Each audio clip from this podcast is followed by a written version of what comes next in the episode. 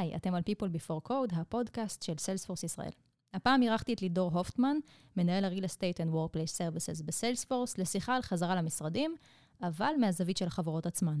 דיברנו על חזרה למשרד בזמן קורונה, איך יוצרים ערך מוסף לעובדים שמגיעים למשרד, מה צריך לקחת בחשבון לפני שפותחים את המשרד, ובעיקר, ואולי הכי חשוב, איך המשרד יכול להתחרות עם הבית. שתהיה האזנה נעימה. People Before Code, הפודקאסט של מרכז הפיתוח של סיילספורס ישראל.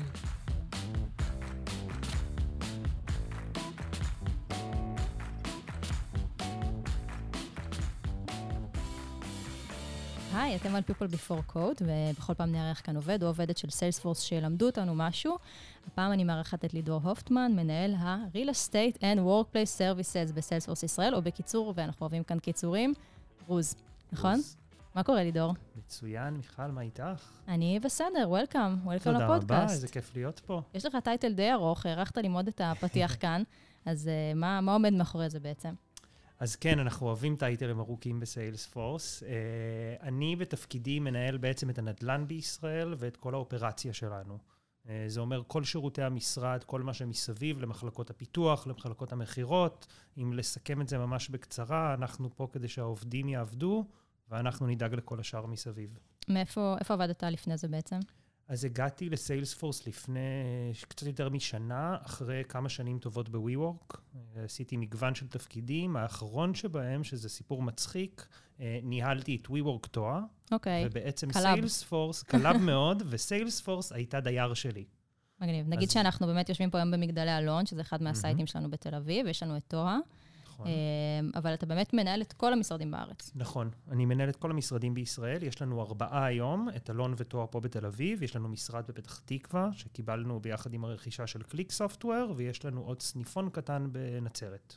מגניב. אבל אתה בעצם הגעת לסיילספורס בעיצומה של הקורונה, נכון? כזה, ממש אנשים בפיק. עדיין לא הבינו מה, מה קורה, והמשרדים היו סגורים, אבל אתה מהמם. הגעת לנהל את המשרדים בזמן שהם נכון. סגורים. זה חתיכת, אה, תפסת פה, כן, זה סיפור מגניב. לופול. ממש, ממש. אה, האמת שאני חייב להגיד, בהסתכלות אחורה, זה יצא לי יתרון גדול. אה, קיבלתי הזדמנות, סיילספורס היא חברה ענקית, המון קורה פה, אנחנו בארץ במיוחד, בגלל ההרכב של העובדים שלנו, יש הרבה למידה שאתה צריך לעשות בשביל לבוא לפה מוכן. תכלס, הרווחתי. הקורונה נתנה לי תקופה שאני יכול רגע להבין מה קורה, לשבת בשקט, להשקיע יותר זמן בלמידה ולהבין מה קורה, ולהתכונן לפתיחה. אני די בטוח שאם היו זורקים אותי למשרד ביום הראשון, היה לוקח הרבה יותר זמן להגיע למקום מקצועי אז, מספיק. אז נגיד בשקט, שדווקא הרווחת קצת מהקורונה מהבחינה הזאת. כולנו הרווחנו קצת, להגיד, כן. אנחנו רק לא רוצים להודות בזה. אמ, אבל בעצם היינו למעשה המשרד הראשון של סיילספורס שנפתח בעולם. נכון? כאילו, איך זה התנהל? מסרו לך איזשהו playbook מאובק כזה ששמרו באיזה ארון, ואתה פשוט זרמת עם זה? כאילו, איך זה עובד בתכלס ב- ב corporate? זהו, אז אני מניח שאת שואלת על הפלייבוקים, כי את יודעת שסיילספורס מתים על כן, פלייבוקים. כן, אה, ממש. חלום שלנו שיהיה אחד כזה לכל דבר.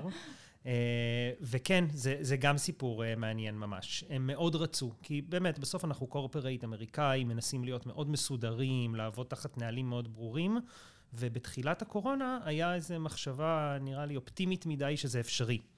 אז כן, זרקו עלינו איזה playbook, נתנו לנו רשימת מכולת של מיליון דברים המילה קורונה, כאילו, קוביד בכלל הופיע שם? כאילו, זה משהו שהיה רלוונטי לקורונה, או שזה היה באופן כללי כזה? זה היה? מאוד ספציפי לקורונה. אוקיי. רק שהם ישבו בסן פרנסיסקו, אה, אוקיי. רחוקים קצת- שנות אור. קצת שינוי, כאילו, ממה שקורה פה, חוץ מה... ממש. כן. אה, והם ניסו לשבת מרחוק ולנסות להבין איך פותחים משרד. אז נתנו לנו את ה playbook הזה, ואנחנו קיבלנו את הזכות להיות הראשונים שמנסים. מהמם. אה, ובשונה מהרבה תהליכים אחרים, אני בעיניי זה היה תהליך מדהים, כי כי קיבלנו פה את ההזדמנות באמת להשפיע על ה playbook הזה. הבנו מאוד מהר שהוא לא רלוונטי, שלעקוב אחריו לא באמת יביא אותנו לאיפה שאנחנו רוצים להיות, והתחלנו להיות יצירתיים, התחלנו לעשות שינויים, אדפטציות, להוסיף דברים, לעשות גם לפעמים דברים מחתרתיים, שזה דבר שלפעמים, בדרך כלל ב corporate לא קורה. זהו, זה קצת שובר לנו את הקונספציה הקורפורייטית של כזה, הכל מאוד ברור, וכאילו אפשר לחרוג וזה, ופה דווקא קרה די ההפך. החזיר אותנו ליתרונות של הקורונה. כן. אז, אה, אז כן, אז, אה, אז פתאום יצירתיות נהייתה עניין, פתאום הם הבינו שצריך רגע לתת לנו לעבוד ולדווח אחר כך מה קורה. אה, והיום בהסתכלות אחורה, אני יכול להגיד שלא רק שזה עבד מצוין, אלא גם באמת הייתה לנו זכות ישראלית להשפיע על הדברים, וכשבאו מדינות אחרות ורצו לפתוח, הם כבר ידעו ללמוד מהניסיון שלנו. אני עד היום מייעץ לכל מיני קולגות שלי בסיילספורס בעולם, mm-hmm. שנכנסים לתהליך של הפתיחה, איך עושים את זה. מדהים, ממש מדהים. ובאמת, כאילו, אנחנו הרבה שומעים על החזרה למשרדים דווקא מהזווית של העובדים, נכון? Mm-hmm. כזה בית, משרד, כל הפרודוקטיביות, הפן החברתי. יש גם אנשים שבכלל לא מוכנים לשמוע על חזרה למשרדים. נכון. שזה, בוא נגיד את האמת, כאילו זה לגיטימי במציאות שאנחנו חיים בה. אבל איך בעצם נראית החזרה למשרדים מהזווית של החברות עצמם? אז קצת סיפרת על ה playbook הזה ששינית mm-hmm. אותו, אבל אולי נגיד מה, מה היה האתגר הכי גדול? אז אני חושב שאם אנחנו כבר מדברים על קורפרייטים, אני חושב שמה שמאתגר פה באמת זה לא הלוגיסטיקה. בסופו של דבר יש פה אופרציה, לוגיסטיקה, להזיז כיסאות, להחזיר כיסאות, social distancing, לא social distancing, זה סופר פתיר, ובסוף כולם פותרים את זה. מה שבאמת היה מאתגר פה, בגלל שאנחנו כאמירה לא רוצים להכריח את העובדים לחזור, אלא פתחנו את המשרד ואמרנו, בואו, אתם מוזמנים, כן, צריך להגיד לכם. את זה גם, שכאילו, זה לא האם יש משרד שווה או האם אנחנו נותנים דברים שווים לבית, אלא זה שיש בחירה. כאילו, העובדים באמת יכולים לבחור אם כאילו הם באים או נשארים בבית, ו... וזה משהו ש... חד משמעית, וזה האתגר. כן. האתגר, להעמיד את המשרד ולפתוח אותו זה קל. עכשיו לראות שאנשים באמת יבואו וישתמשו בו, כן. זה החלק שמתחיל להיות כאן מסובך.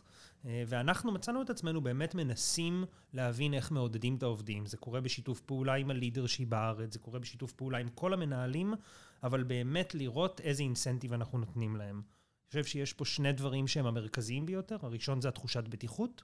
זה כולנו יודעים, אנשים היום רוצים להגיע למקום בטוח. והדבר השני זה באמת לייצר ערך מוסף.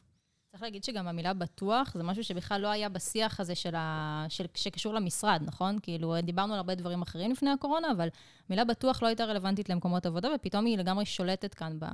נכון, בשיח אנחנו שלנו. אנשי האופריישנס, אז הבטוח שלנו היה פעם בשנה לעשות איזה תרגיל פינוי אש, לראות שכולם יודעים איך רצים לחדר מדרגות, יורדים 20 קומות ברגל, כן. סגרנו המקום בטוח.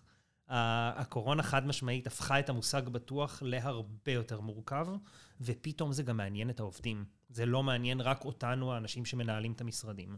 נכון. אה, עוד משהו מעניין בעיניי על, על המושג הזה של בטוח, זה שאחרי שהבנו איך עושים בטוח, הבנו כמה זה סובייקטיבי.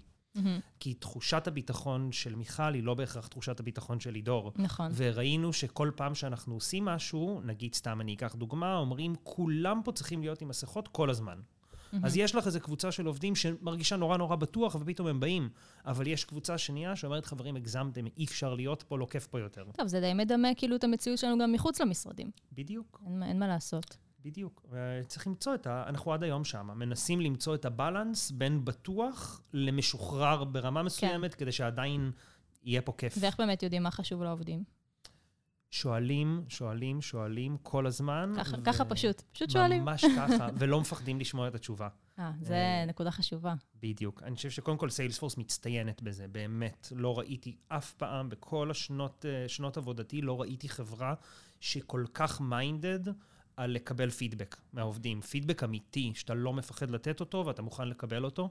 אז אנחנו שולחים המון סקרים על בסיס קבוע. אנחנו רוצים לדעת האם טוב להם, רע להם, ואם לא נעים פה מספיק, למה. ובעיקר גם אנחנו רוצים להבין מה התוכניות שלהם קדימה. אז אנחנו כל הזמן שואלים, דמיין עולם בלי קורונה. אתה מתכנן לחזור לפה? מישהו בכלל יכול לדמיין עולם בלי קורונה? כאילו זה... תלוי באיזה יום את שואלת. יש פה כן. ימים שסבבה במדינה, וכולם אומרים, יותר. בטח, זה תכף כן. קורה, ולפעמים לא. אה, ובנוט, הסקרים, את יודעת, זה גלובלי, ובסוף החברה עושה את זה בצורה מסודרת. אני יכול להגיד מהעולם שלי, שלנו, שוב, אנשי המשרד, האנשים שפה ארבע, חמש פעמים בשבוע, אנשי האופרציה, הדבר הכי חשוב זה לקום מהכיסא שלנו. לצאת מהקבלה, לצאת מהמשרד, לצאת מהעמדה, לנצל את העובדה שאנחנו היחידים שבאמת יכולים פשוט לשאול את השאלות. להסתובב פה ולשאול את העובד, סבבה לך כאן? יש משהו שאנחנו יכולים לעשות כדי שיהיה לך יותר טוב פה?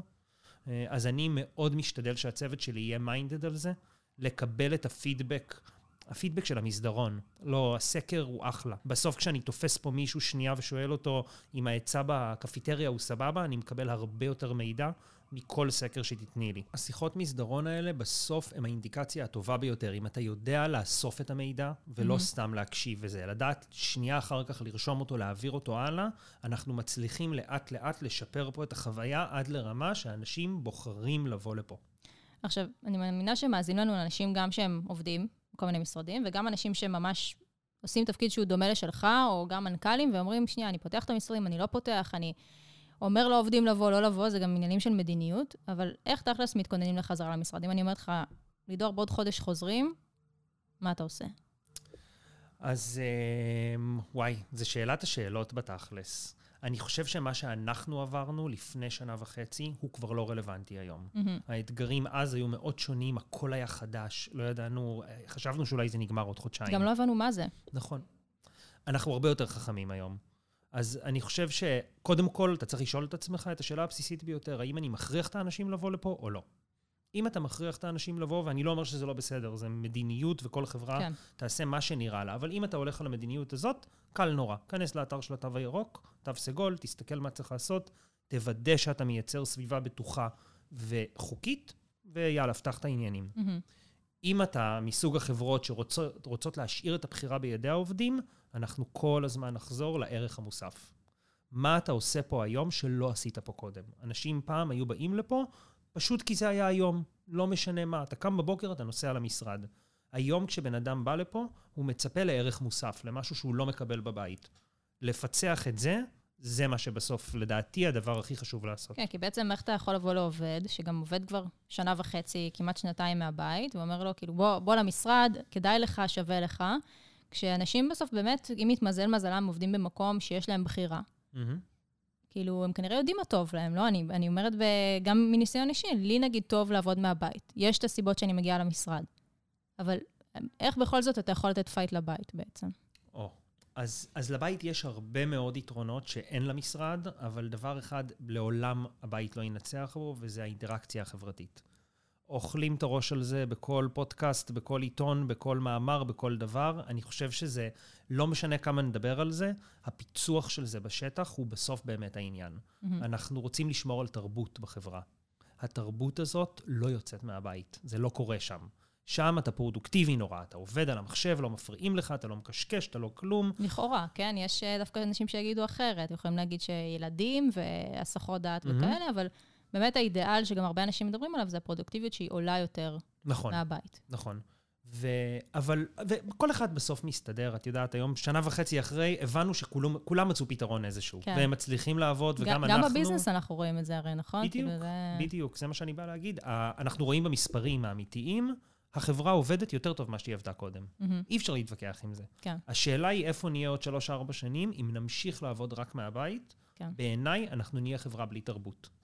והתרבות הזאת היא באה פה מהמשרד. אז Mhm. העובדים צריכים למצוא את האיזון שמתאים להם, ואני לא אגיד לעולם לעובד שנכון להיות פה שלוש או ארבע פעמים בשבוע ולא פעמיים. מהמם.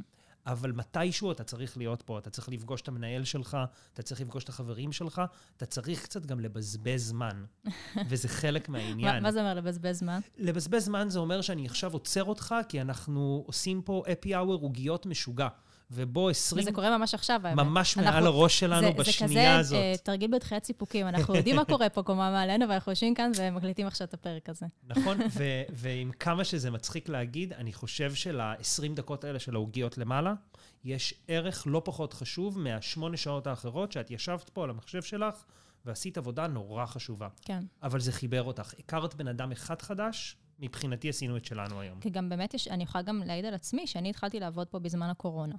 ואני לא פגשתי את הצוות שלי במשך הרבה חודשים, עד שבעצם פתחו את המשרדים, וזה היה מספיק נוח לכולם להגיע, וואנס זה קרה, ורק לאחרונה התחלנו לסגל איזושהי באמת אה, רוטינה כזאת של להגיע למשרד ולאכול ביחד וכאלה, וזה שיפר לי את השבוע, מאוד. ולפני חודשיים היית שואל אותי, מיכל, תבואי למשרד, הייתי אומרת, אין סיכוי, הכי טוב לי בבית. אבל צריך לחוות את זה, ונראה לי שקצת שכחנו גם שזה, שזה אפשרי לחוות דברים כאלה עדיין. חד משמעית. אני, אני אחזור לשאלה הראשונה שלך, שאלת מה זה מבחינתי נגיד היה להצטרף באמצע קורונה. מהמם. אז אני נכנסתי לתפקיד שאני גם מנהל צוות, ויחסית צוות גדול.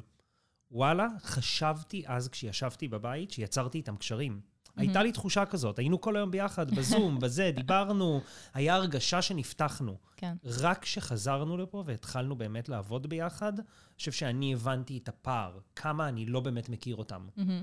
כי בסדר, בבית, בסוף, גם אם אני סופר מיינדד על, ה, על הקשר החברתי הזה, אז זה עוד חמש דקות. בזום לפני זה אני שואל איך הולך בבית, איך הולך פה. כן. כשאני יושב איתך לאכול צהריים, שם אנחנו באמת מייצרים קשר. אז, אז זה מצחיק, אני דווקא הסתכלתי על זה, קראתי לזה מבחן הגובה, שלא הרגשתי שבאמת אני מכירה מישהו עד שפגשתי אותו והבנתי כמה הוא גבוה או נמוך ביחסית אליי. זה היה המבחן שלי. ממש ככה, ממש ככה. זה דברים שאי אפשר לראות בזום. Uh, טוב, אז, אז בואו נסכם לטובת uh, מי שנמצא או נמצאת בסיטואציה שאתה יודע, העובדים שלך חוזרים למשרד, או, או כל סיטואציה דומה כזאת, מה שלושת הדברים שצריך לשים עליהם דגש? קודם כל, לשמוע את העובדים, להבין רגע מה הם רוצים ומה הציפיות שלהם.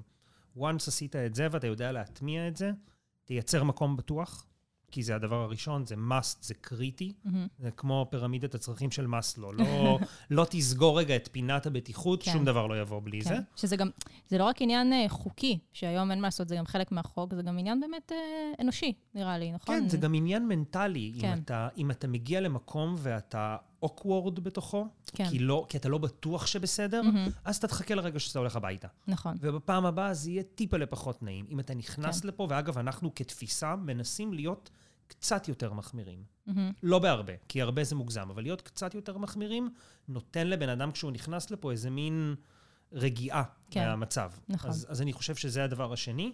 אה, והדבר השלישי זה לייצר חוויה.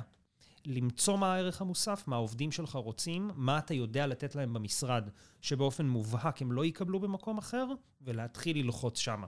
שזה גם מעבר ל-happy hour ערוגיות, כמו שיש לנו פה, נכון? זה כאילו דברים באמת שהם קשורים לקשרים אנושיים ודברים כאלה, וחוויה משרדית. אה, לפני כמה זמן אה, עשיתם פה איזה שינוי כזה של, ה... של הריהוט, נכון. ופתאום זה כזה פתח עוד מקום שאני רואה שאנשים יושבים שם ומדברים, וזה זה... זה- אדיר, וזה נראה כמו הדבר הכי קטן שיש, אבל... זה מעולה שהעלית את זה, כי זה אגב חד משמעית תוצאה של הסקרים. Mm, שאלנו אותם למה אתם באים למשרד. מה, מה מביא אותך לפה היום? בסוף מה שחוזר על עצמו הרבה מאוד פעמים, זה הרצון to collaborate ביחד. כן, אז הסתכלנו על המשרד שלנו, אנחנו רואים את זה והם לא, אבל הכל פה זה עמדות עבודה. עמדות, עמדות, עמדות, עמדות. זה לא מעודד קולבורציה. נכון. זה מעודד אותי לשבת ולהסתכל על המסך. אז אמרנו, מעולה, בוא נוציא מפה עמדות, כי לא צריך אותם, ונשים במקומם אזורים, ריהוט, שיעודד אנשים להיות ביחד, שיעודד אנשים להיפגש ולדבר.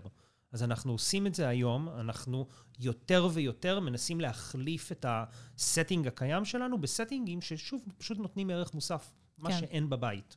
מדהים. Uh, טוב, אז שלושת הדברים האלה, לשמוע את העובדים, לייצר מקום בטוח, לייצר חוויה. יש לנו את זה. חד עכשיו נעבור לחלק האחרון של הפרק. בכל פרק אני מבקשת איזושהי המלצה שלא קשורה לכלום, uh, להעביר הלאה. על מה אתה ממליץ? וואי, זה הכי גיק שלי בעולם, אבל... uh, אני בטוחה שהיה פה כבר יותר גיקי מזה, או שיהיה יותר גיקי מזה. אני אז- בסיילספורס, אז את אה, כנראה כן. צודקת.